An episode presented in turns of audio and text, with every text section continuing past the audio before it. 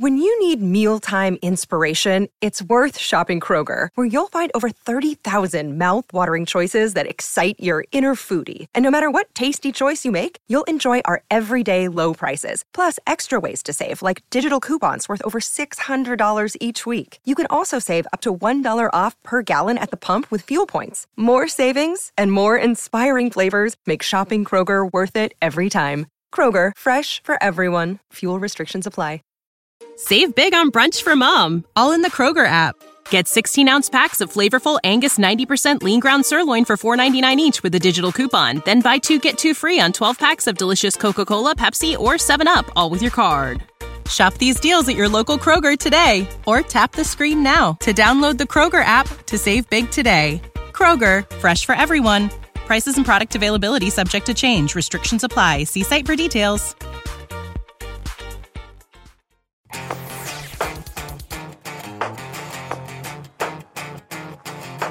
Hey guys, welcome to another very special podcast because today you don't get big cheese. That's right, you get larger, slightly smellier cheese. Me, Nathan. That's right, so my dad Roman is out on a press trip driving the new Lexus LX. So instead, you get myself, Tommy, and Nathan, and what are we talking about today? Underappreciated vehicles. Some that might rightfully be underappreciated, and others that perhaps truly are underappreciated. Yeah, so I put together a list. Nathan is going to agree or disagree with me, but these are vehicles from recent past that didn't get a lot of respect, were not very popular when they were new, but are actually insanely good vehicles to buy used or in some cases new. That's correct. But before we go there, we wanted to say thank you very much to Patreon support because you guys are awesome. Yeah, in case you haven't noticed, we don't have um, crazy ad breaks in this podcast. So that is in a huge part to our Patreon supporters. So if you want to help us out, check us out on Patreon in the link below. And Nathan, should we get to the list? Yes, absolutely. All right, so going in alphabetical order, we've got a whole bunch of brands. I know I've missed a few brands because I couldn't think of some cars, but maybe Nathan can help me out. So, first up, starting with the A's, this is a car that was much, um, probably disliked when it was new and is still arguably disliked by a lot today, but the Acura ZDX. What am I talking about? He's talking about a vehicle that essentially is a smaller version of an MDX that was built specifically to hold kind of sort of five people, but because it is such a genius job with slicing the back off and making it a fastback design, people in the back seat have to lean forward if they're over, say, five foot seven. Now, there's something very interesting about this car, Tommy, and it has to do with you and more importantly, your father. Oh, geez, what did I do? You're related to the man who actually loved it. I know. Your dad loved this thing, and I don't get. I honestly do not get it. He wanted one. All right, I agree. So hear me out on this one because Please. I, for some reason, love it too. So nowadays, it's like become such a cliche where every car company has to have an SUV, Mm-hmm. and then they chop the butt off and they make a coupe SUV. Every car company has done that. Right, and now you're like, oh, I'm just sick of it, and they're less practical. And for the most part, I agree. Yeah. But the ZDX was, in my opinion, one of the very first cars ever to do this trend, and I think to do it well. So, like you mentioned, like an MDX, very similar to an MDX, Mm-hmm. but it's got some incredible, almost concept car proportions, and I just think it's beautiful, especially from the back. This was a really, really cool design. And Nathan, you noticed something really interesting about it. Yes, I did. Before we went on, now for those of you who are able to see this, you can see that the image is right over Tommy's shoulder. If you're listening to the podcast, the ZDX has a very unique design, but one that's actually kind of familiar. For those of you who do not know, or for those of you who perhaps do know, Acura, Acura recently reintroduced the Integra. Ooh. And the Integra is a fastback design. And if you look at that Integra and you look at the ZDX, you may notice something. They're almost identical, with the exception of the fact that the ZDX is higher off the ground and has a slightly taller body. The design, the roof line is like really, really close. Even the rear end design, surprisingly close to the point where you're like, bro, this design is like what, almost 10 years old, right? With Yeah. The ZDX.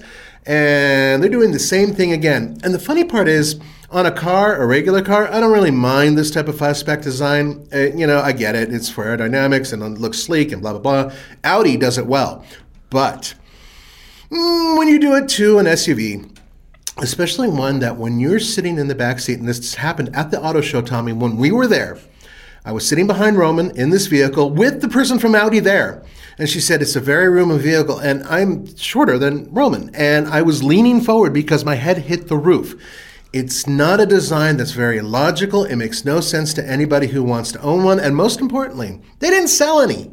Yeah, okay. So the yeah, the ZDX was kind of a sales failure. Yes. And you are a thousand percent right. It's not practical. Yes. Uh, you are also. I cannot believe that you noticed this, but I'm just looking at a picture of the rear of the brand new um, Integra, and it looks identical. Am I right? like the C pillar design is the same. The basic taillight architecture is the same. That's crazy. It's just a little lower than the Yeah, ZDX. exactly, exactly. It's nuts. So Nathan, it's time for you to decide: Hmm. ZDX underappreciated good or underappreciated it deserves to remain so. It deserves to remain so. It hmm. sounds like an Italian dish that should be forgotten. All right, well, I lost that one, but it's time to move on to the next brand, moving away from the A's hmm. into the B's. The BMW in this case, hmm. and I think this is a really good car, which not a lot of people bought for a lot of reasons, but the BMW i3. Ah, I have a very different opinion about the i3. Okay, so let me let me make my argument for Okay, it first. Now, yeah, please. globally, they actually did sell quite a few of these, um, and in the U.S. it did okay. But the i3 was a ground-up electric vehicle that launched for the 2014 model year. So it was Mm-hmm. very space-age stuff in 2014. It Had like a carbon uh, monocoque design. It, it didn't have a traditional steel or aluminum body structure. It was very ingenious in its powertrain. So there was an electric model which only did like 80 miles at the launch. Roughly, yeah. And then kind of grew eventually to 120 and then 150 miles. But the range extender was a super smart idea. It's Mm-hmm. got a little motorcycle engine in it. The interior design has all these floating elements with this funky steering wheel.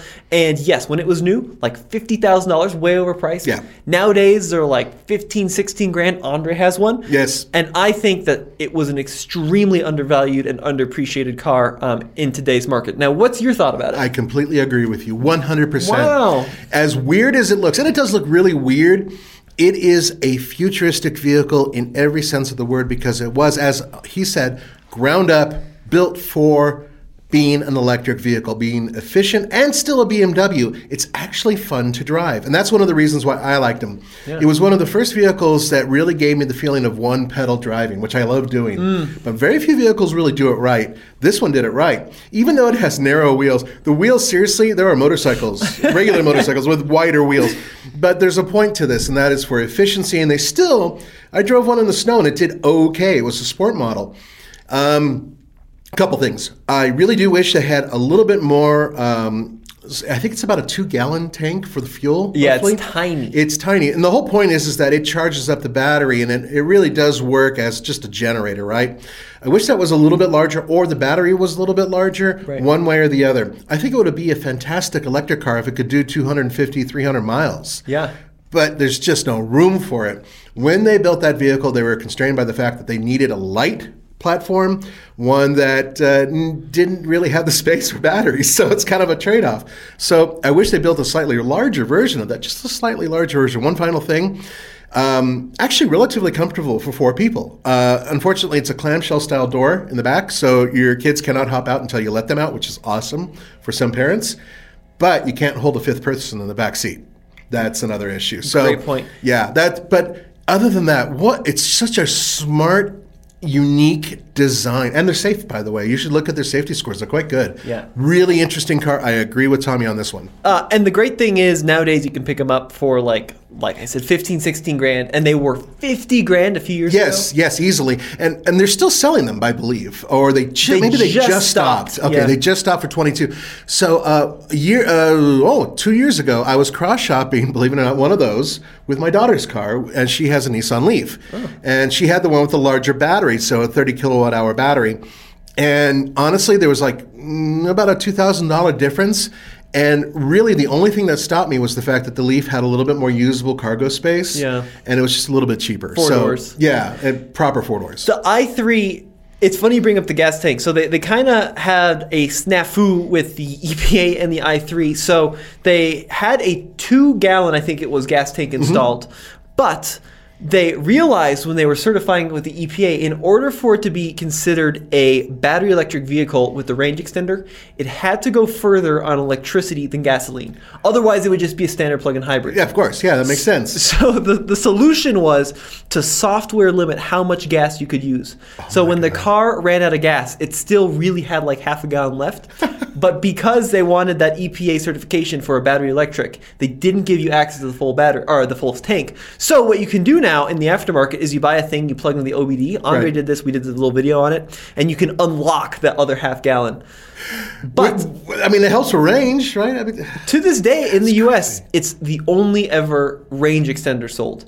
I mean, not a plug in hybrid, but just a little tiny 30 horsepower motorcycle engine to get you to the charger. Now, Mazda was about to introduce it, Yeah. and they fell on their face. And they have a vehicle now that has no range. And X30, yeah. Yeah, but but I hear that the, the range extender is coming soon. and It's going to be a rotary one, and I'm really looking forward to that because I actually really dig rotary design. So let's move on. Yeah, so next up, continuing with the Bs, and I think you're going to agree with me on this one. You spent a lot of time in this car when it was new. Mm. The Buick Regal GS. Love that car, and you could get a manual transmission with it too. Could you? Yes, there are a lot of actually. The Buick Regal GS is really underrated. Now I know it is based on a uh, Opel design. Essentially, it's just rebadged, but it did so many things well. First of all, power was extraordinary for a car in its class.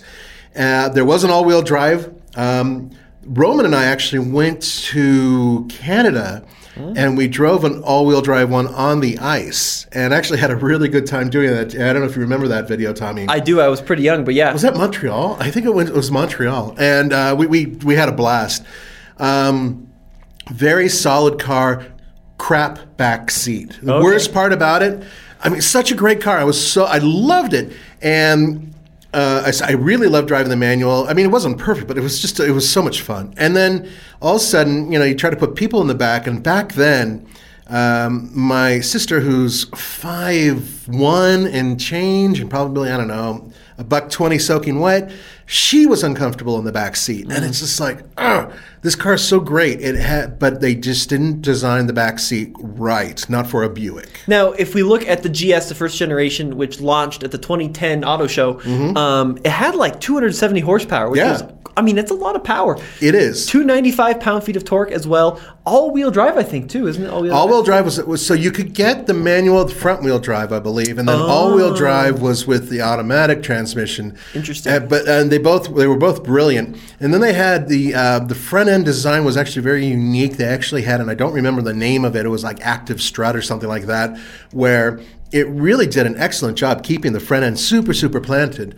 And back in the days when Buick actually built cars, that was a really fun car to drive. Now, if they were able to get away with that much power and performance and make it as long as, say, the LeSabre or something like that, I'm just throwing a name from the past out there, so your back passengers could actually be comfortable, they would sell more of those. The Buick Regal had a variety of different types of spin-offs, and they were all brilliant, but they all suffered from one of the big issues of not enough backseat room. Now there was, of course, uh, a, a six. It was technically the sixth generation of Regal, which came out, I think, in 2018. Mm-hmm. Um, I want to give an honorary mention to one other Buick, and I don't know if you'll agree with me on this one. But you remember there was uh, one with Angry Bird taillights called the Verano. It had like these angry taillights, but the, it was a little baby Buick sedan. Oh, that was based on the Chevy Cruze, wasn't it? I could have been. I, I'm not quite sure. That's I- the little four-cylinder? yeah, turbo, but a manual transmission. Yes, yes, yes, yes. Uh, that that I believe was based on the Chevy Cruze platform. So that was their little one, and it only lasted a few years. Um, that is a worthy honorable mention. I would imagine that right now they're super dirt cheap. I bet so, yeah. Yeah. And the the Regal, like you said, based on the Opel Insignia, this was like the start of the Opel Buick deal, where a Buick started rebadging Opels. But do you agree with me, Regal? Good, yes, good 100%. underappreciated. Yeah, yeah, really, really good car. If you don't mind a small backseat. All right, let's move on to the next brand. I've got Cadillac on the list, and I have two, and I don't know how you feel about these. Hmm. So the first choice, the CTS V wagon. Oh, yes. There's a funny joke about the CTSV wagon. Um, a lot of people out there um, don't realize that journalists have really bad taste in cars sometimes. and the, the, the funny thing is, is that they say that all the CTSV wagons manuals, which you could get a manual version of it, were sold to journalists, all of them brown. Yeah, that's funny. Or something, you know what I mean? Something along Yeah, those yeah. lines. And you know, I hate to admit it, but I was one of those journalists who was seriously thinking about it. I tried to convince my wife, this is before we had to buy a house, honey, we can afford one of these. I think it had 556 horsepower. Oh, it was cra- it was crazy at the yeah, time. Yeah, yeah. And uh, even by today's standards, this thing ripped. It sounded like a P51 Mustang on the outside. It the the volume on the inside wasn't great, but um, it did a lot of things really well in terms of performance, and yet it had the utility of a wagon. Americans don't like wagons. I can't help that. I've tried. Uh, You know, I've tried. I've tried to convince You've them tried. that wagons are a great thing to get. And we, we had a, at the time a baby. Your dad and I went to Leadville in one. Okay. And we did a great video. This is one of our early day TFL videos. And um, anyway, I brought it home and I opened the trunk up, and my wife's like, "Well, let's put the stroller in there." Put the stroller in there. It was great. Let's put a bike in there. I threw a bike in there. You know, everything was a piece of cake. Everything fit in there. And then I get, we get into the car and I start driving. I go onto the highway and then I let it rip. And my wife's like, "No, you're not getting this." And it was like, uh, "Yeah, okay, I get it, honey." And not only that, I think I was like averaging 11 miles per gallon. Um, Wow. really? Yes. yeah, Tommy, I would agree with you. The CTSV wagon is just a home run. It's such a shame that it didn't stick around. They did it with an automatic and a manual, and I was Yeah. reading somewhere that the production numbers on the manual were like they built 500 of them. Yeah, that's about right. Tiny number. Yeah, it's it's, minuscule for GM. That's absolutely tiny. But bear in mind that you know almost every automotive journalist who drove one of these absolutely lauded it, and for good reason. Yeah, 6.2 liter supercharged V8 as we discussed. Yeah. Um, they actually, I don't know if underappreciated is the right word. I'm just looking at like bring a trailer the prices. One sold um, a few days ago, fifty-eight thousand dollars with 104,000 miles. Did you say fifty-eight thousand? Yeah, and they were probably what 65, Yeah, 70 give or take. Yeah. Oh Yeah, wow, that apparently is- they didn't appreciate much. No, good for Cadillac, and and they held together. And you know what? I mean, you really have a solid running gear with that vehicle too. Good brakes, even though it was pretty heavy. I think they weighed like five thousand pounds or something like that. So remember in this era they had the wagon, they had the sedan, and Mm-hmm. Then they had that like funky coupe. Yes, I do. Which one would you get? No, the wagon. The wagon? The wagon. Even you know, I don't really have kids to to, to you know, they can do it on their own, and I really don't need a wagon. But I like a wagon. Yeah. And it just uh, what a great car that is, and it's so under the, the unless you really know what you're looking at, you wouldn't know what you're looking at. And I- that's why I think it's underappreciated, Yeah, right? Like yeah. you really have to be in the car community to kind of understand what the significance of the CTSV wagon. I'm was. curious if you'll bring up its distant competitor later on. All right, all right. Yeah, so I've got one more Cadillac, and Mm-hmm. so I think we agree on the CTSV. I'm not sure you're going to agree with me on this one.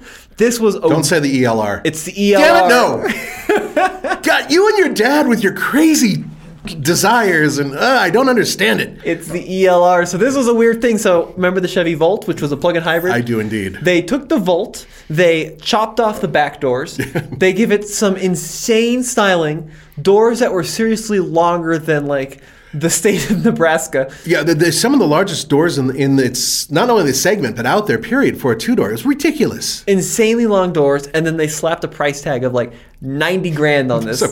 Ridiculous. Yeah. But they didn't change the powertrain. I mean, essentially, it was the same powertrain. So essentially, what you were getting is a two door Chevy Volt with a nicer interior. I got to admit, actually, pretty decent looking on the outside. They styled it nicely. It was very cool looking. Yeah, it was it was unique. You know, this is around the same time that Cadillac brought in temporarily a new I don't know if it was a president or a president of PR who said Cadillac's no longer building cars, we're building products. Okay. And that was like the worst possible thing you could say to car people because it's exactly the opposite. Car, Cadillac is supposed to be one of the premier American, you know, uh, coach builders and whatnot. So, this car came out and um, I went to uh, uh, not not the actual event, but like a premiere. So you know, I'm pulled the thing off, and at first I'm like, oh hey, this is a really good looking car. Look at those big doors. It's like an old T-Bird.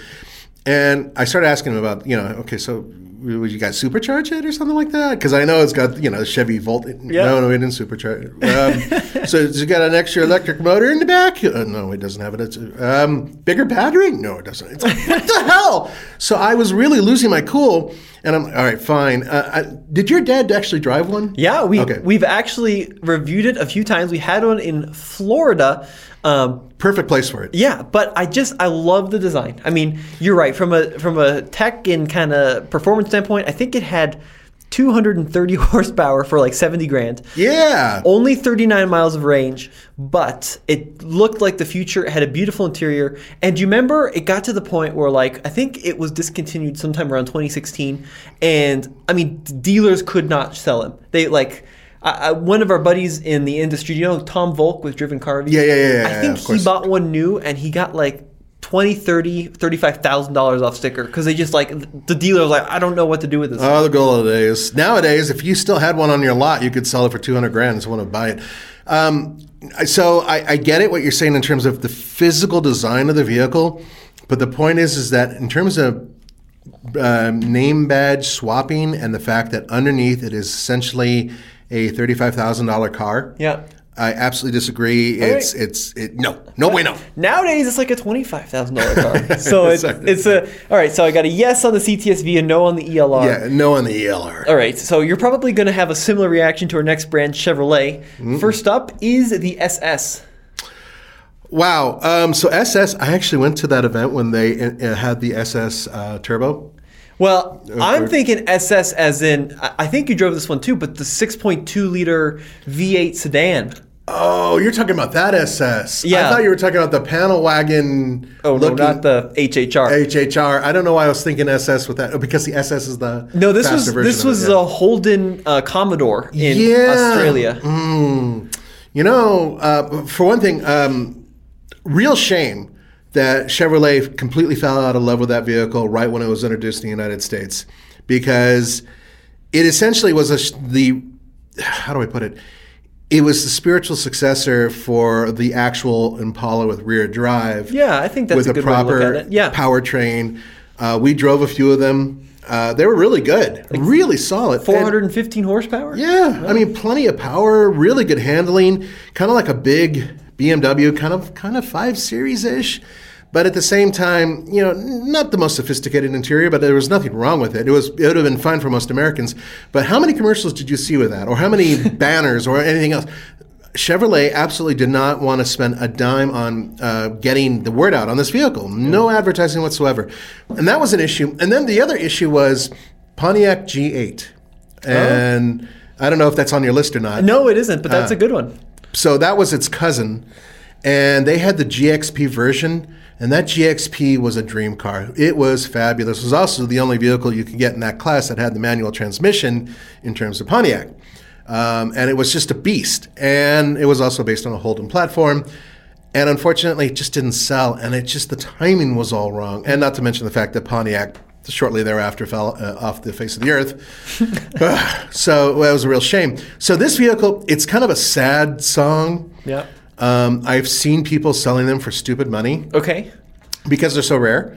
Um, and then I've also seen police departments take the lesser versions of those and actually make them into police uh, vehicles. Yeah, because there was that police only. It was like the Caprice PPV, or they had some funny name for it. But it essentially was the same vehicle, but just it wasn't with the big engine, and it was fairly good, but it didn't have the flexible platform that like the the equivalent Dodge or whatever would have because. I, as far as I know, there was never an all-wheel drive version of them. Uh, at least here in the states, there was never a wagon version. They had a Ute version overseas. We never got that. Yeah, so true. You know, it it was kind of. I agree with you in terms of it's something that how do I put it? It's a, it was a, it was a shame. That's it. It was a shame. It never lived up to its potential, not because it didn't have potential, but because its owners didn't feel like it had the potential. I think it was also just confusing in the U.S. because we had like the Camaro, which Mm-hmm. everybody knew. We had the Corvette, which everybody knew, and then there was this own standalone model, which was like an an imported um, Australian car with. But they hid different it in the corner of the room, and so you never really knew what it was. If they said it was a four-door Camaro, whoa, you know, had they styled it a little bit more aggressively, it was kind of boring to look at. That would have helped too. But I do agree with you that it, it's something. It's kind of rare, and it's one of those things that may actually may be a collector's car in the future. I think you're right. So you agree with me on Yes, the SS. yes, Next SS. up, Chevrolet. I don't think you're going to agree with me on, but the I think the Volt, the very first Volt, was a very revolutionary car. Um, Believe it or not, if you look at the reliability reports on the first gen Volt, the batteries are extremely long lived.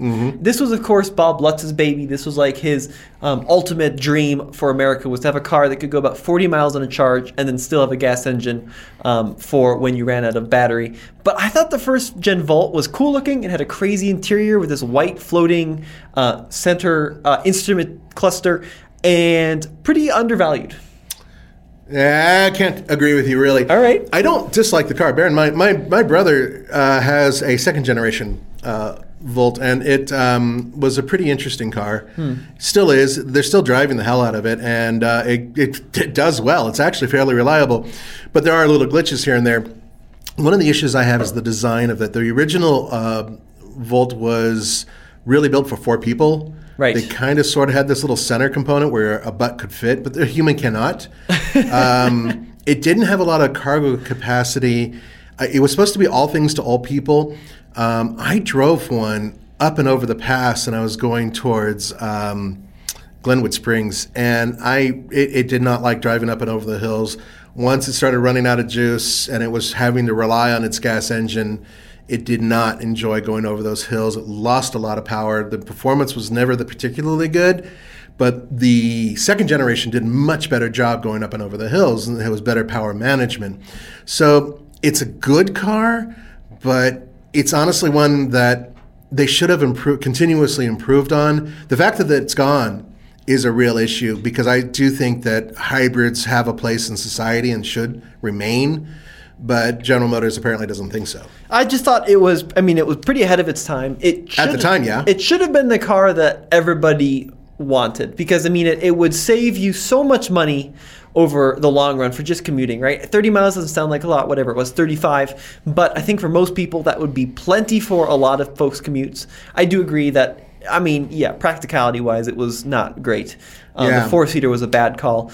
But I do think that they are worth considering now as a used vehicle. So I got a yes on the SS, a no on the Volt. A no on the Volts. It, it's it's a good car though. Don't take, don't get me wrong. It's just it's I don't really think it really belongs on this list. All So right. there it is. Next up, going to Chrysler, I've got the 300 SRT8. Interesting that you mentioned that because I was wondering if you're going to mention one of its cousins. Um, your dad and I went and drove one on the track, and it's kind of a pig, but it's a lovable pig. It, it is. It's uh, so friend heavy, and it's just it's just a really big heavy car with a really big heavy engine that can move. But it really doesn't like going around corners. It wasn't much of a luxury car, but man, is it a gangster car. Yeah, uh, uh, so they did two, right? They did Mm-hmm. the first one and the second one. And I think the first one was a really cool one. I agree. The first one had had a little bit more street cred. It had a little bit more presence. yeah, it was just very square. Yeah. Big, big wheels for the era. 6.1 liter V8. Um, it, was, it was kind of like right when they launched the rebirth the Challenger too. Remember Yeah. the SRT8 Challenger, same kind of era. So I love the 300 SRT8. I think they're they're highly undervalued in today's market. The second gen was okay too. Yeah, the, the second gen was refined by comparison. It was a in fact that's the one that your dad and I went and drove. Um, it and it was great in terms of uh, very comfortable.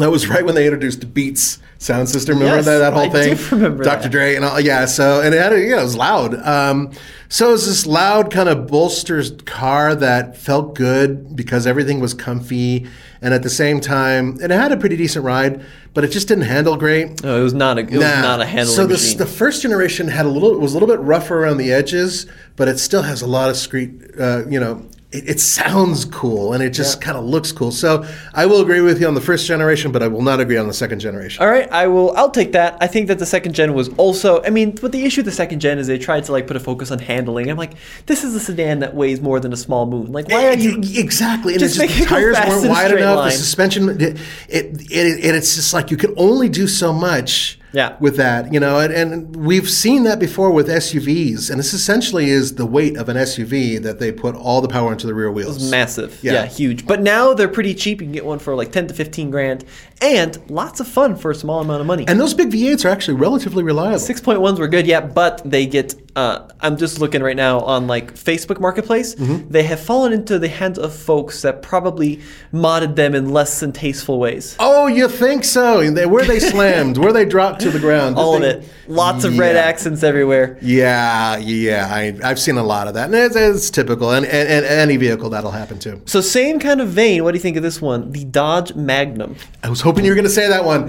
When you when you mentioned the CTSV wagon, the first thing that comes to my mind is the Magnum because it really is the only competitor in the American market, right? Um, so the thing is, Well, what was it? Can you explain what it was? Dodge Magnum essentially is the same platform as what we just talked about, the Chrysler.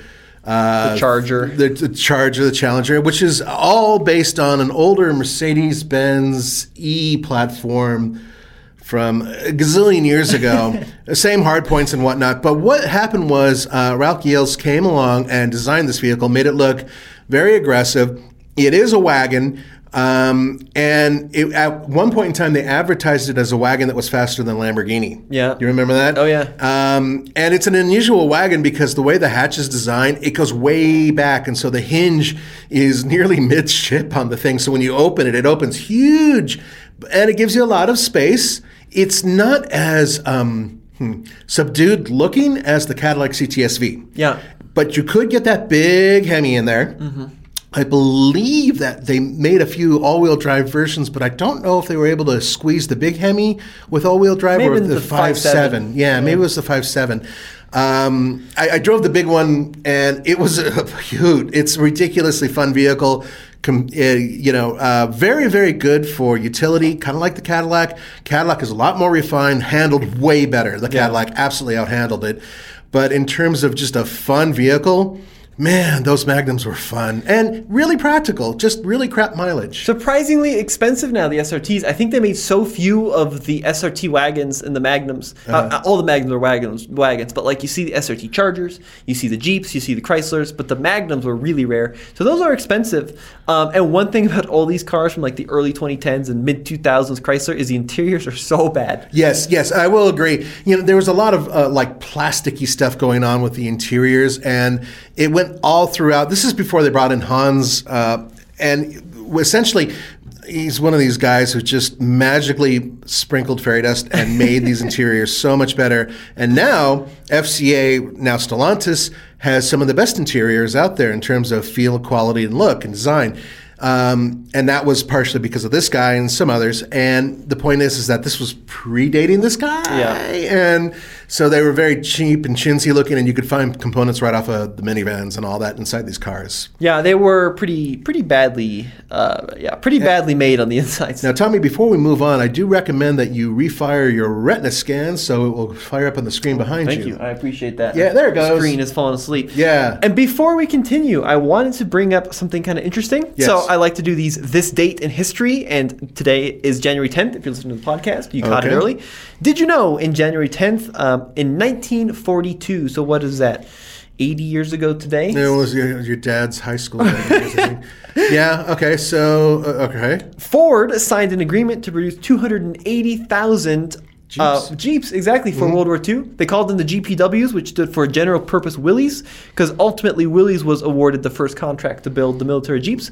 But not a lot of people know that almost 300,000 of the World War II Jeeps were not made by Willys, but made by Ford. They had a different designation too. There was like an F somewhere and some like maybe in their tag or something. I think it was so GP was like general purpose, and then the W stood for Willys on the Fords. And the Fords are actually interesting. They're worth typically more than the Willys, um, or because I'm going to get the comments, some people say Willis. But if you look at like the uh, the bolt heads on the Fords, they all have the Ford script in them, Ah. which is kind of interesting. Yeah, it is kind of interesting. So I didn't know that. That one part I didn't know. That's how you distinguish them. Yeah. Yes. Now, uh, just just uh, to throw uh, more uh, fuel on that fire, uh, Ford and Jeep are have sort of reignited the the whole love of proper off road four x four vehicles.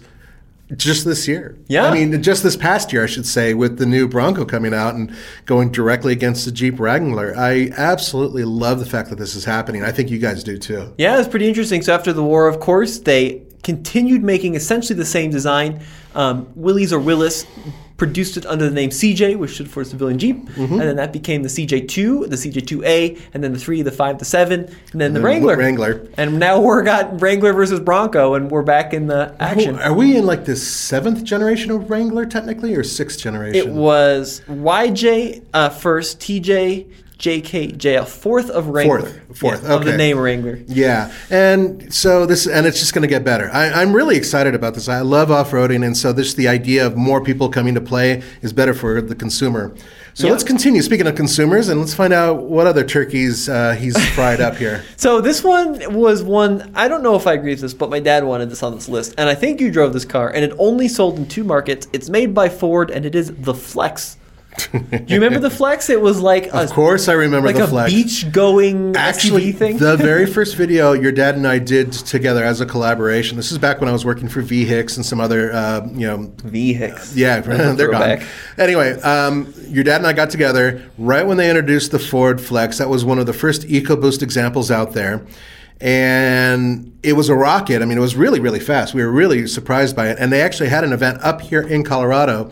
And that's where your dad and I went and drove one around did a little video on it, I think. And there's good and bad. Ford Flex is essentially the same platform that you have in at the time the Ford Taurus and also the Ford Explorer. They all had this front-wheel drive bias design. It was all the same or very similar platform. And the Flex, the whole purpose of it was sort of to come up with a wagon that could basically do what a crossover SUV does, but with a low roof line, kind of looking cool. That was their point. Okay, that's interesting. And they failed. they failed. Yeah, I, I really disliked the design because Oh. it wasn't as utilitarian as say the, the the it was even more expensive at one point in time than the equivalent Ford um, you know SUV. So it didn't make a lot of sense to me there. And then in terms of handling, it didn't handle that great either. It, it was okay. It was off the line. It was quick, but it just didn't corner very well. And to me, it was like okay, so the Taurus X, which predated it, and then the 500 and what they called it. They had another name for the Taurus. The wagon. Freestyle? Yeah, freestyle. That was it.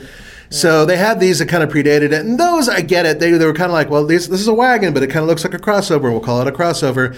Nope, they didn't even bother calling the Flex a wagon. They just said it was this multi-utility machine or whatever.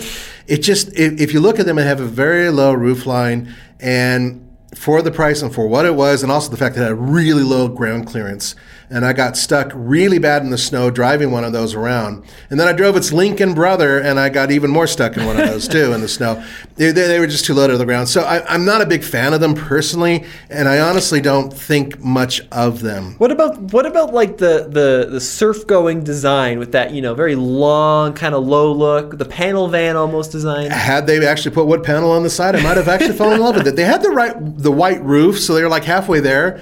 But it seems like a committee came in halfway through the design and said, "Oh, no, no, no, no, we got to stop." The interior was remarkably boring. the three yeah it was pretty boring on the side lots of room in the third row if I remember right Uh, well, yeah, but not great headroom. It, it was like a wagon, but a low wagon. they did have these kind of like cool slits along the side Yeah. and I actually had an interesting conversation apparently Ford only sold these in two markets and the two markets they sold extremely well in and didn't sell anywhere else was Detroit and Los Angeles it was the only two places people bought flexes I did not know that. Yeah. And actually, I do know somebody in Los Angeles who bought one against my uh, advice, and uh, she promptly detonated the engine. Her fault, I think. God. Yeah. Um, you know, it's it's it's a fair. So one of the benefits of having a station wagon is that you have a low roof, so you have access to the roof, and also you don't have to climb up into it, which is great. Oh, yeah. So those are benefits. The negative parts are if you're actually buying something because it did have all-wheel drive, I believe, as an option all the way through its life. The vehicle just did terribly on even mildly rough roads Mm. because it just didn't have the ground clearance. So it made more sense to get an Explorer, which essentially was the same vehicle. They built them for a long time, so 2009 through 2019 model years, um, assembled in Ontario, Canada, which is Yeah, and very little change, I believe, throughout the entire run. They may have had a, a different engine, like the updated. Uh, yeah. They didn't launch with EcoBoost. the EcoBoost, but then they got the EcoBoost eventually. I think is how that worked. Yeah, and I think actually they yeah there were a couple. Anyway, the point is is that I, I really didn't think much of that vehicle, and I don't really think of it as something that really should be aimed for. Okay, for so so that's a no go. That's a no. Sorry. All right, next up, and I think that this one is going to be agreed upon. Um, I, I just have the word the Genesis brand and then all the cars underappreciated. Wow. Yeah. Yeah. It's it's you know there's a very interesting thing. A lot of people don't realize that Genesis could have happened a lot earlier than it did, and should have probably. Uh, a long time ago, uh, Hyundai did bring in the Equus into the United States, and the Equus was this fantastic big sedan, luxury, luxury vehicle. Um, the exterior was ugly. I simply put, it was Yeah, just ugly. it was ugly. But essentially, it was sort of the first Genesis because it was the first time that Hyundai attempted to show what they could do in terms of engineering and luxury selling here in the United States. And the car didn't sell. Um, I don't know how many they sold, but it wasn't very many. And they only brought in a few. But I think it started getting some people into the idea that Hyundai could do a lot more. And then a little bit later on, they brought out their Genesis. Now, it was just still a Hyundai Genesis as opposed to the name itself. And that should have been its own brand. Um, I think that in time, one of the things that's happened with Genesis is that they brought in every single half decent, if not extraordinary, designer, right? Yeah. And engineer out of European firms and, and some Asian firms as well, and stuck them in with probably a damn fat envelope of cash into the, the Hyundai family and built Genesis. That's how they should have done it in the first place. They had the cash to do it. They waited, I think, a little too long, but they followed some of the recipe that Lexus did with Toyota. And now they're winning awards left and right, and for a damn good reason. They build amazing cars. Yeah, I think. I mean, I actually had the, the Hyundai Genesis on here too, which was the first launch. A fantastic car, right? Yeah, it was great. It was like 90% of like a 3 Series or a 5 Series Mm-hmm. for 60% of the price. Fantastic. You get it with a 5 liter V8. Love the Hyundai Genesis. I like the coupe even. Remember The, the new Hyundai, coupe? Yeah, the Genesis Coupe was a funny thing because you could get it in a couple different flavors. Yeah, there's like a V6, there's a four cylinder turbo, Right. there's a manual. Your dad and I had one that we did an early video on, and um, man, that thing really needed a limited slip rear diff because we just roasted the right rear tire or something like it was it was crazy. Um, but for a driver, actually, it was a pretty good driver's car, and it was a really good alternative to at the time the 370. Well, actually, the 350, and then later the 370Z, and it, it kind of filtered in that whole era because it really did compete with it. I would say that Hyundai should have kept something like that. And now you're seeing sort of the revision of it now with the whole N thing coming out. Could you imagine one of those surviving and becoming an N? Yeah, Like, would that would have a been cool. Beast. Yeah, I mean, I know I've heard that the current head of like the N program, Albert Biermann, who came from the BMW M division, Mm. Right. I've heard that he hated the Genesis Coupe, like it hated it. Yeah. Uh, but I thought it was a fun car, manual transmission. And then when you look at the full Genesis line, I've only driven I think two: the GV80, which is like the X5 competitor, Yes. and then the G90, which is the I seven. thought you drove the GV70 too. I, will, uh, I wasn't here for that. I think Honda drove oh, that. you missed out. But I heard that thing was amazing, and I think it was a good idea for them to break it off as its own brand because Mhm, people, I- I agree 100%. People weren't going to spend seventy grand next to someone buying an Elantra. Yeah. Um, but I still think that they're insanely underappreciated cars. They are underappreciated. One of the problems they're also having is that brand recognition, because they don't really have dealerships. It's a whole long story about everything going online and everything else. Um, and I agree that you can't have one of those on the same dealership lot as a Hyundai Accent. You can't. Yeah, and it's like it's frustrating. I mean, there's like there's a Genesis dealer somewhere in Denver, Mm-hmm. but it's so far away that I don't know if I could realistically bite the bullet and buy one compared to like a Lexus, which has three dealers super close to us. Right. So that's a tricky thing. over time they will expand i mean they are getting accolades for their build quality and for their design and performance and rightfully so. So hopefully they'll be able to start injecting more money into the dealerships and perhaps have more service dealerships that are available. And they are going to be moving uh, to a lot of electric vehicles in the near future. I think they may actually may beat uh, Lexus to the punch on that.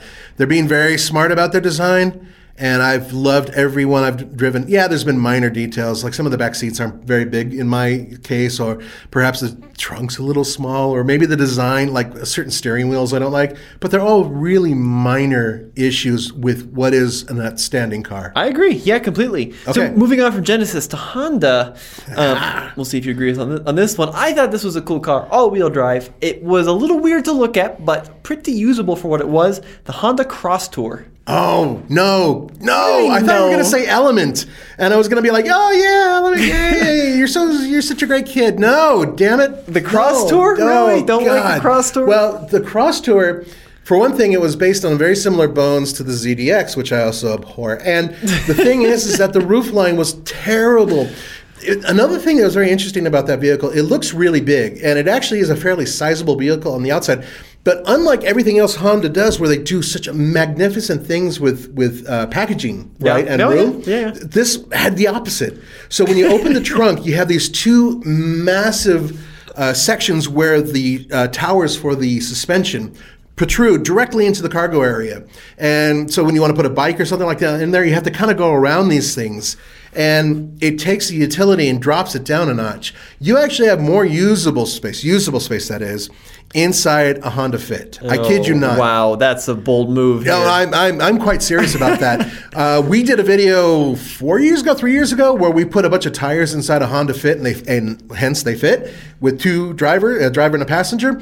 I'm pretty sure that it would be almost equal to the Honda that you mentioned that I don't want to talk about. Well, I mean, it's, it's- like Voldemort among Hondas. It's related to the Accord, which is a good platform. It's got a pretty strong V6. The 3.5 V6 was pretty good. They had like pre facelift and post facelift. A little, I, I do think you're right. I mean, it wasn't like a wagon, right? It didn't have the usability of a wagon. No. But it. Did you think it looks cool? Think it- oh, not No, at God, all. No, no. Um, you know the funny right. thing is, is that they they lifted it, and you would think, oh, okay. I think it had a, almost around nine inches of ground clearance or eight, eight and a half, or something. yeah, for what it was. But yeah. the overhangs up front and the back were horrible. So I took one of those off road. We actually, were, I was going to take it up to Left Hand Canyon. We were still using that at the time when we were using this car. I didn't have the time to make it up there, so I went to a different place where they had some minor little lifts, you know, some some ruts, and I kept just bottoming out in the front end, and then finally, like the departure angle was dreadful. And it's like, this is not a vehicle that you should be taking off road at all. But then I also noticed that sight lines were really poor, and that's the design of the vehicle. Same with the ZDX. wow, you really don't like this. No, I didn't like it at all. I didn't like it because I knew Honda could do better. And, uh, you know, I'm driving around elements, which are just really weird, funky, cool vehicles. So you would you put the element? on Hell this? yeah, I love the Element. The Element was just so cool. It had problems too. It really needed more ground clearance, and it would have been nice to have a seat so three people could go in the back as opposed to just two. But a buddy of mine put his 600cc motorcycle inside of one. God. Yeah, we actually drove it uh, quite a distance, um, and it, it was fine. Uh, dog kennels fit in there. You could wash out the floor. Just a smart, really weird, funky design. I really think Honda was onto something with that. But in terms of All right, hard no on the cross tour here. the cross tours is no bueno. Now, the reason I didn't put the element on the list is because I forgot it existed. So that's why that isn't on the list. And they actually sold okay for a while, and you could get a manual with those too. Really rare. The first element was really cool with like the black plastic. Yeah, I moldings. It agree. was really cool. I didn't think that the second one was as neat. I didn't like the painted panels either, frankly. Um, it's inter- it was an interesting car. It's one that I just I would own one if I had a reason to have a funky weird car. You know, the seating position was really good in those. really, really good. Yeah, it was like sitting at home in a sofa, very upright. It was cool. All right, so I will give you the element. I think that's a better choice. Moving on from H to uh, J. So we talked about Hyundai the Genesis. Um, I think, and this is actually a current car, one of the few current cars on the list. The Jaguar I-Pace, the electric Jaguar, is a really cool car that nobody buys.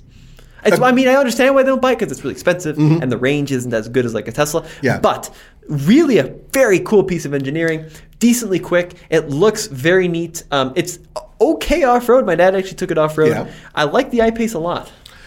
I agree with you 100%. Wow. That uh, I, I only drove one once, um, and it was a pretty limited drive.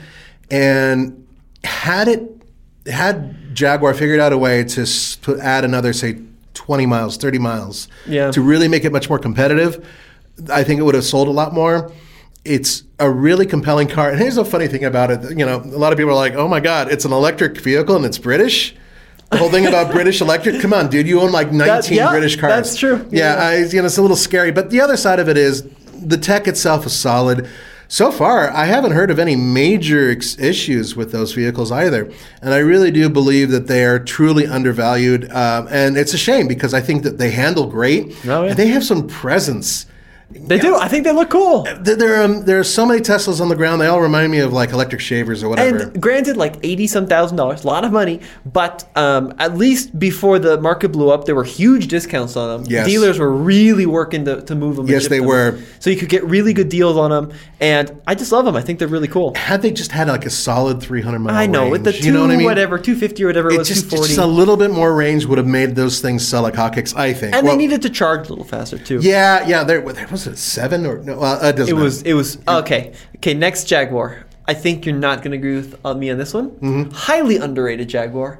I would say the most underrated Jaguar. Uh huh. Oh no no no! Oh, you're yes. not. Oh, yes. no, not your dad had one, right? Oh, yes. Oh God, here we go. Fantastic car, the Jaguar X Type. You mean the Ford Mondeo? If, yes, I get it. The Ford Mondeo. That's true. It's a Ford Mondeo. But but fantastic interior, lots of leather. I mean, lots and lots of leather. It had Ford reliability, which doesn't sound like much, but compared to Jaguar at the time, that was a great thing. Standard all-wheel drive, manual transmission. They did it in a wagon. What is the not wagon version. Okay, now I, the wagon version, I might, I might be tempted on.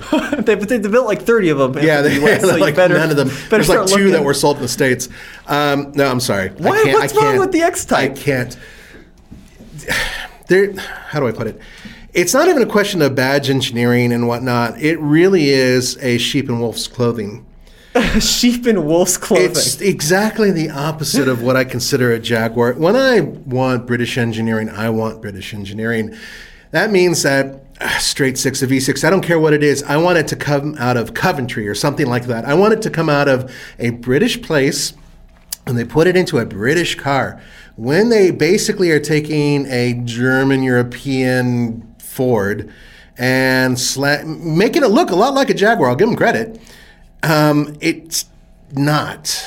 It's not. They they did definitely go crazy with the, the it's got the quad headlights, right? Very It, it looks like a Jaguar, and I give them all the credit. When I first saw it, before I knew what it was, I was going crazy. This is what, like- when did those come out? Those came out like in 2003 or something. 03? I thought it was even earlier. It was pretty early, maybe 02. Yeah. Um, the the X Type though, right? It was based in the Mondeo, and everyone oh, it's got Mondeo underneath. Yeah. But that like it was European Mondeo, which was better than like our Fusion, right? It was a fun car to drive. I guess. uh, okay, I did drive one. I did drive one. 2001. You're right. Yeah. Okay. So, and I I didn't hate it. I wasn't really comfortable. I'm surprised your dad found them comfortable. I, I really didn't like the way the leg room was set up and all that, and it was a little bit short for me too. But it it's just not. When you know it's really fake, I mean, it is really fake. When you know how fake it truly is, it kind of leaves a bad taste in your mouth. And I cannot recommend a car like that because I would rather recommend an actual Jaguar, yes, that runs like crap, but uh, it has a proper Jaguar feel to it. I distinctly remember my dad bought one in like 2004, so I was like seven years old. I remember going to the dealer. I was really into cars when I was seven. I'm very excited. It was bright red, and um, I distinctly remember, and I still think that my memory is right. If you wanted the sport trim, which got you the manual transmission, it got you the manual transmission. They they like they they blacked out all the chrome, so it had a cool look. But you could only get the sport trim in the smaller 2.5 Yes, liter engine. yes, that was a really stupid idea. And I I wondered about that, and I got an answer, not from an official Ford guy, but uh, like an inside Ford guy. Okay. And the reason why was to make sure that vehicle maintained reliability. That was one of the issues that they wanted to do with this, because the reliability index of Jaguar when Ford came along was abysmal. It was one of the worst in the industry, and Ford lifted them up. Oh, yeah. But by putting the less powerful powertrain in there with the manual transmission, you were able to lo- make it last a little bit longer. The clutch would last longer. Everything would last a little bit longer. Now, this is just what was told to me, uh, not from an official Ford person. It makes a little bit of sense, but it was also really anemic. I mean, without Yeah, it was like 190 horsepower. it wasn't enough. That car was really heavy. So no on the X Type. No, I'm sorry. I know your dad's to be like trying to get a flight back here now. How dare you? But I really, it just, it felt like such a fake. What it, about- it, it, was an impersonator. I-Pace, good on the I-Pace. Yes, I'm great on the on I-Pace. the The I-Pace, and that's a Jaguar. I, yeah, I know a lot of uh, European and uh, Asian uh, engineering underneath, actually, from a variety of different companies. But it feels like a Jaguar, and it is a Jaguar. So about 15 minutes left. I've got a few more we're going to crank through. Yes. Starting with Kia, the K900 and the Cadenza. Remember Wow. the K900 and the Cadenza? So this was Kia's attempt at a luxury car. Mm-hmm. Um, very, very luxurious. They didn't. I mean, at one point I saw the K900 sales numbers like in triple digits, like uh, under a few hundred. Yeah, like 250 or something. Yeah, like it was, it was, really, a really weird bad. choice to even bring it over. Well, it was really a bad name. The- yeah, K900. yeah. In Korea, it was called the K9, but for the American market, they were worried about the dog connection, so they added a Yeah, couple there's zeros. a bunch of nasty stuff about that. You know, it's a funny thing. I, I've driven both, uh, and I actually went to the Cadenza event when they actually updated it. It's a great car, Fantastic. a really, really good car, Very comfy. very comfortable on the inside, handled fine. There was, but it, it was nothing special. The K900 is actually a little bit special. Had a really big back seat, had a very comfortable ride to it. In fact, I think they had a LeBron James commercial with that thing. Did they? Yeah, but and all of that went away when they brought out the Stinger, uh, that which is another really underrated car. But Oh, that it- would have been a good one too. Yeah, yeah, yeah. That I would have voted for that. I will not vote for the K900 because it just didn't have a place in the United States. Okay. but I will vote for the Cadenza because the Cadenza is one of those cars that really nobody paid attention to, and I think a lot of people who went out and bought for the equivalent price a American and or Japanese vehicle or a really cheap version of a German vehicle, they could have had all the luxury they wanted, all the amenities they wanted in a fairly reliable package that had a 10-year, 100,000 mile warranty. K900 was just crazy because it was like massive, huge. Was a big car. It was monstrous, yeah. Yeah. And I thought it was nowadays. I'm sure you could find them if you could get one for pretty cheap, quite reliable. So I put both of those on the list. So no on the K900, yes on the Cadenza. Yeah. Straight on to Land Rover. This is an interesting one. Okay. Mid 2000s LR2. Remember the little Oh, one that's yeah. kind of like the Escape? These, by the way, this is interesting. If you look at like used Land Rover prices, obviously they're just right in the toilet, right? Like Right. an LR3 was like a six thousand dollar car um, nowadays, but an LR2 for some reason like a nine or ten thousand dollar car. People love the little, based on like the Escape. I Yeah, I was about to say, didn't it have some components from the Escape? It had essentially the EcoBoost, yeah, but people love the LR2s. Yeah, they were okay. I took, I had one. I didn't fit very well in it. I remember that, you know, and I'm not that big, but it was, I just wasn't that comfortable in it.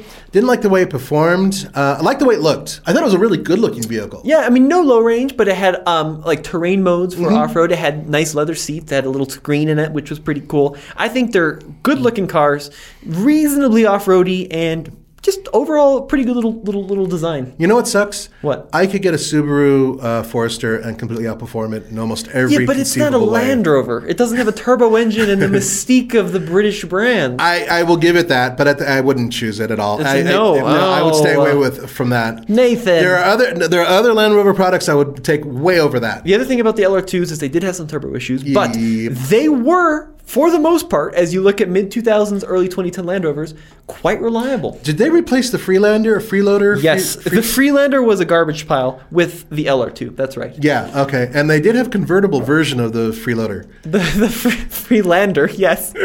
yes, they did do a convertible Freelander, that's true. Yeah. Okay, so that was a, a no go on the LR2. No. Lexus CT200H.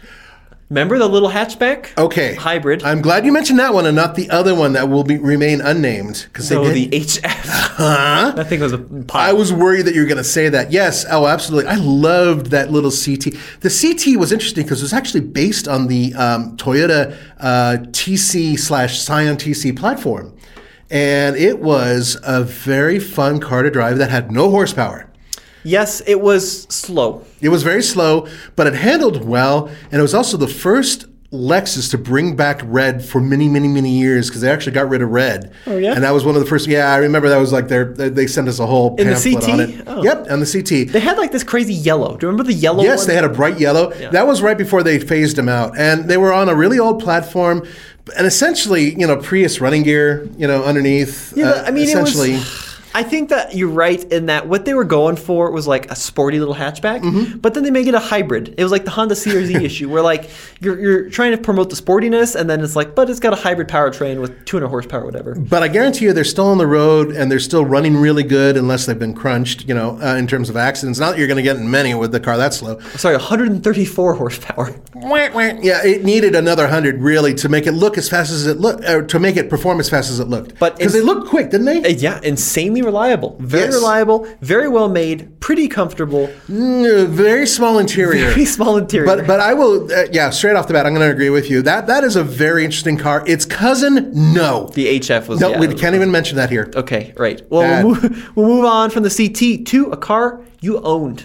Oh no, well I've owned a lot of. Oh, you owned a lot of cars, So but I thought this thing was cool. One of the only vehicles in its class with a manual transmission, the Mazda 5.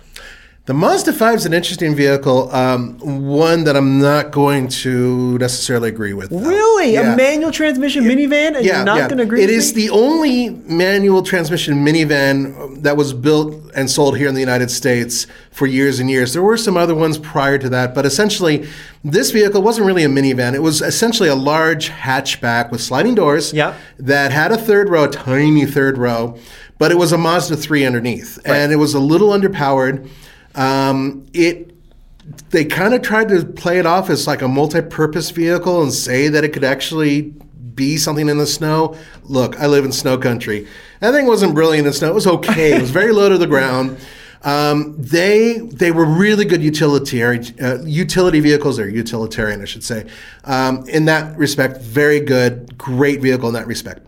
But in terms of it being a vehicle worthy of a five-speed manual or a six-speed, I think later on, uh, no. Really? it- yeah, they were so slow. Wasn't it fun to drive though? Wasn't it like handle well? And handle. They're not really. It was. It was kind of like driving a heavy Mazda 3 Uh-huh. that was overtaxed. So up here, at least in Colorado, that thing was wheezing all the time. We were constantly roasting third gear trying to get up and over the pass. We drove that thing back and forth from Colorado to California about a half a dozen times. Yeah. And my wife beat the hell out of it. So it was a pretty sturdy vehicle to put up with her. Um, so there's a lot of good. Yeah, I'm, I'm on the fence. I think I'll agree because it's it's kind of undervalued for what it is. Yeah. Which is something that has a little tiny bit of fun, even though it really is a you know mom and dad vehicle taking kids to the soccer all right, match or all right, whatever. yeah. I Okay. think I think it's just funky, so that's why I put it on the list. Yeah. Um, Mercedes, I put station wagons. Mercedes is one of the few companies that are still devoted to station Thank wagons, God. especially luxury ones. Yes. like uh, you can get uh, an E-class wagon. Um, of course, they're legendary for their AMG wagons, which they have done for a lot of years. So that's that's on the list. Agreed. Oh yeah, yeah. Highly under yeah. underappreciated. Yeah, really underappreciated. I really wish more Americans would realize that they're just better. Yeah, I agree. Yeah. So going to Mini, I've got the Roadster, which was a two-seater convertible. Oh, God. You remember the Roadster? Uh, yes, I do. It did ride like a cabbage cart. Oh my God! Pretty, pretty um, remarkable thing now because they're very rare. Um, of course, you can get a Mini convertible, but those are always four-seaters. The Roadster and the Coupe were two-seaters. Underappreciated or not? They made no sense, no sense whatsoever, because you didn't get any real performance gains out of them. You No. just lost ride and handling essentially. Um, Roman and I had driven both of those. I think maybe you did too. You, you may Yeah, have I driven. drove one. Yeah, yeah, yeah. yeah. Um, the coupe, the whole thing with the German going, it's just like having a baseball cap on backwards. It That's why did. It had the like- little visor in the back. ridiculous. It was a terribly riding vehicle that had no. It went from being a mini, which minis are cool because you could actually use them for a little bit of utility and you could hold some people, do some stuff with them. And then they just took that away and said, oh, but this is better. It's not. It was no better. And both the convertible and the Roadster version of it, or sorry, the Roadster version and the hardtop, no bueno, none. I mean, especially when you can get a regular mini convertible or a regular mini Cooper, they made so much more sense. These two made no sense. They don't deserve to even be remembered. In fact, I want you to forget everything you've just heard. I'm waving my two fingers like a Jedi right now. So the cool, the cool spoilers, the the, uh, the lift up spoiler on the coupe that was automatic. oh, dude, it's lifted up. Watch as it lifts. It's so British. No bueno. All right. Bad. All right. I think they're cool because they're Yeah, just rare and two seater. no. All right. All right. All right. Nissan, third generation Pathfinder. You've owned one or two of them. what do you think? Underrated? Everyone talks about um, 4Runners and they talk about Sequoias. and one. No one talks about the Pathfinder. Yeah, it's it's almost unfair um, for me because I, I am going to back this up 100%. And the reason why is because you're getting a lot of quality and strength out of a vehicle that eventually was replaced with a station wagon. This was a truck, had a truck frame. It had an independent rear suspension, unlike the other ones, but it could still tow between five and seven thousand pounds. You could get a V8 with them. Yeah, oh, yeah. Yeah, which was awesome. But the four liter V6, the one I had, was great. There's even manual versions of these vehicles running around. Yes. And this is pre CVT, by the way. This is like Oh yes, trucky. Yeah. This is back in the good days. Now there were some issues. Some of the quality was a little weird. Uh, transmissions sometimes had a little bit of an issue. I had to put about a thousand dollars into the transmission to get it right. But other than the transmission, I really didn't have to do much with that vehicle, and I drove the crap out of it and really beat it up. And it was uh, such a reliable, reliable vehicle. until my daughter got crunched in it. Fortunately, she was fine with her friends, but the rear crumple zone was completely tested. So to speak, this vehicle is something that is, for those of you who tow or want a solid alternative to a um, Toyota 4Runner or something in that ilk, this is a great choice. It's a good, good truck. So third gen Pathfinder, Yes. worth it. Yep, I agree. Low range, very cool. Yep. Um, Suzuki SX4, Yeah, I love those. the little teeny But, but there's a caveat. Okay. Okay, there's a Yeah, caveat. Okay, the SX4, for those of you who don't know, is a small hatchback that's kind of a crossover. And it was early days crossovers when not many people had them. This thing is smaller than a RAV4. Oh, yeah. But it had a really good size interior. It's kind of a bubble. And yeah, it was a bubble. it was. And it had a real brilliant all wheel drive system, especially if you got it with a stick. Later on, they came along with the CVT, a continuously variable transmission, not a very good one that they brought in either, and it turned it into a dog. But your dad and I at least agreed that it was a great little car. I almost bought one of those to, to, to just to have a little runabout, and it would have been a lot of fun. But also, parts are kind of hard to come by. It's just a kind of cool, different car, and I've seen a few of them out there on the net for three or four thousand dollars with some reasonable miles on them. And honestly, they're just solid, simple cool little cars with a great all-wheel drive system. So don't get the sedan because the sedan was kind of. Oh, the sedan. I, the sedan was kind of crap, but they did have a manual version of the sedan, but it was only front-wheel drive, I think. There may have been. That does Or- sound right. Yeah, and then later on, the the, the Kizashi Kizashi, the came along and, and replaced it. Oh, But the. SX4, great little off-roader for what it was. yeah, it did great. I mean, it was if that car had been around today, it would be selling a bajillion of them because it was like the Renegade. It was like all these little tiny um, uh, crossovers before they existed. That's exactly it. And, and it had pretty good ground clearance, but not crazy. It was probably like six and a half inches or so. But it just, all the angles of it were right. And it just ran good and it was comfortable and, and just a really solid little car. you agree with me on yes, the 100%. All right, moving to Toyota, Mm-hmm. and this one is a brand new car. And usually Toyotas aren't underappreciated. People know what they are. Yeah. But I think the most underappreciated Toyota in the market today is the new Sienna. Everybody has to go out and buy a Highlander or an SUV or a RAV4, but the Sienna, standard hybrid, great fuel economy. You can get it in all-wheel drive. It's a great car, or a great van. I'm going to agree with you as long as it's the all wheel drive version. Yeah, I got to get the yeah, all-wheel drive. Yeah, be, because otherwise it doesn't make that much. I don't know. It they're a little rough around the edges. Honda has them beat in terms of fun and performance, and then I would say that Chrysler has them beat in terms of comfort and interior styling. Okay. The Toyota is a solid choice, and the mileage. I drove one of these for a week, and I drove it hard. I don't drive cars lightly. And I kept getting like 30 and 40 miles per gallon. I'm like, like ah, I'm hammering it. Come on, I can do worse. Nope, nope. And the all wheel drive system, it's not brilliant. Tommy's tested this all wheel drive system in a variety of different vehicles. Yeah, it's fine. Yeah, it, it does the basics. I got it on a hill. It got a little out of shape. Rear end finally kicked in and moved it forward. Toyota needs to make their all wheel drive system with the hybrids, which is, by the way, completely unique because it's just an electric motor powering the rear wheels. They need to make it a little bit more um, aggressive, and hopefully, if they can manage to do that, perhaps this will be even a better system. But it's a really solid van, and it's the only other one you can get in the States next to the Chrysler that has all wheel drive. Okay, before we go to the last brand, do you miss Scion at all? Yeah, a little bit. Yeah, any underappreciated cars in the Scion? Yeah, yeah, the TC. The Scion TC is one of the best cars in this class. I remember we brought one over and at the same time compared it to the original 86. the FRS. The FRS. Oh, yeah, And it was that. faster than the FRS. it was it was quicker. It didn't handle better. It handled almost as good though, even though it was a front wheel drive car. The cool thing about the um, TC is that it's technically a hatchback, even though it looks like it's a coupe. It holds a lot of stuff. The back seats are half comfortable. It rides nice. Uh, the manual transmission version of it, there's a kit to make it throw a little bit less ridiculous. But in terms of its overall packaging, it was such a brilliant little car. And it's one that really deserved to get more accolades because it really was that good. All right, I agree. TC undervalued. I mean, it wasn't like as dynamic as the FRS, right? It wasn't. as good No, no, no, no, no. You, you couldn't drift with it or anything like that, obviously. But, um, but actually, a lot of the Scions, like the XB, the especially the original XB, the Xbox. Yeah, I remember. It was cool. Those, I those like the things, XB. people love them. Kids love buying them now and Still slamming expensive, them. by the way. By the way, I'm not surprised, People and they still love run. them. Yeah, oh, yeah. But they had like what 90 horsepower. Oh, it was You know, ridiculous. if that. They were pretty slow. They were based on yeah, but people love the XB, and that brings me to Volkswagen. I have uh, three for for Volkswagen. okay, hit it. First up, the last generation Touareg, fantastic car. Yes. Very Okay. expensive, but Yeah, extremely expensive. easily a BMW Mercedes competitor. It was a great car. Mm-hmm. Yeah. The e-Golf, underrated car. The last version of it had 125 miles range. Very reliable, super fun to drive. We had one as a long termer for a while.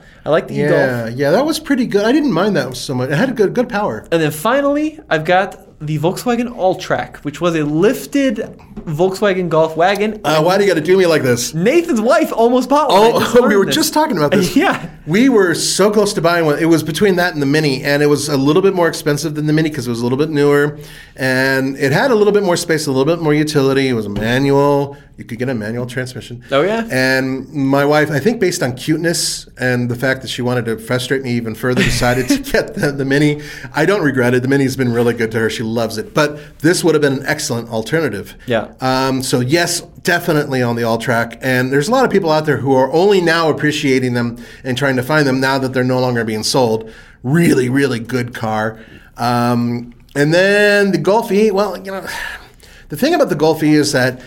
Unlike a lot of the competitors out there that have a platform that is specifically built as an electric vehicle, Yeah, it was converted. it was converted, and as such, I think they lost a lot when they had to convert it over for weight and everything else. Imagine if they had started from the ground up like they did with the ID4. Yeah, I mean, it was a little compromise there, but it was pretty affordable. You got a heat pump, pretty good range, 125 for the price was okay. It had fast charging, which was pretty good. Yeah, that And was good. It was just really fun to drive. It was one of the few really fun to drive electric cars because Yeah. it was a Golf, and all Golfs are fun to drive. Yeah, yeah it, I remember throwing it through some corners, and it handled a lot more like a Golf than it did on an electric car. That's for sure. totally. Yeah, So, whew, what a marathon, Nathan. yeah, and I'm going to agree on all three of your picks for Volkswagen. Okay, good. So, I think that the big contentious ones. Um, are you still a no on the ZDX?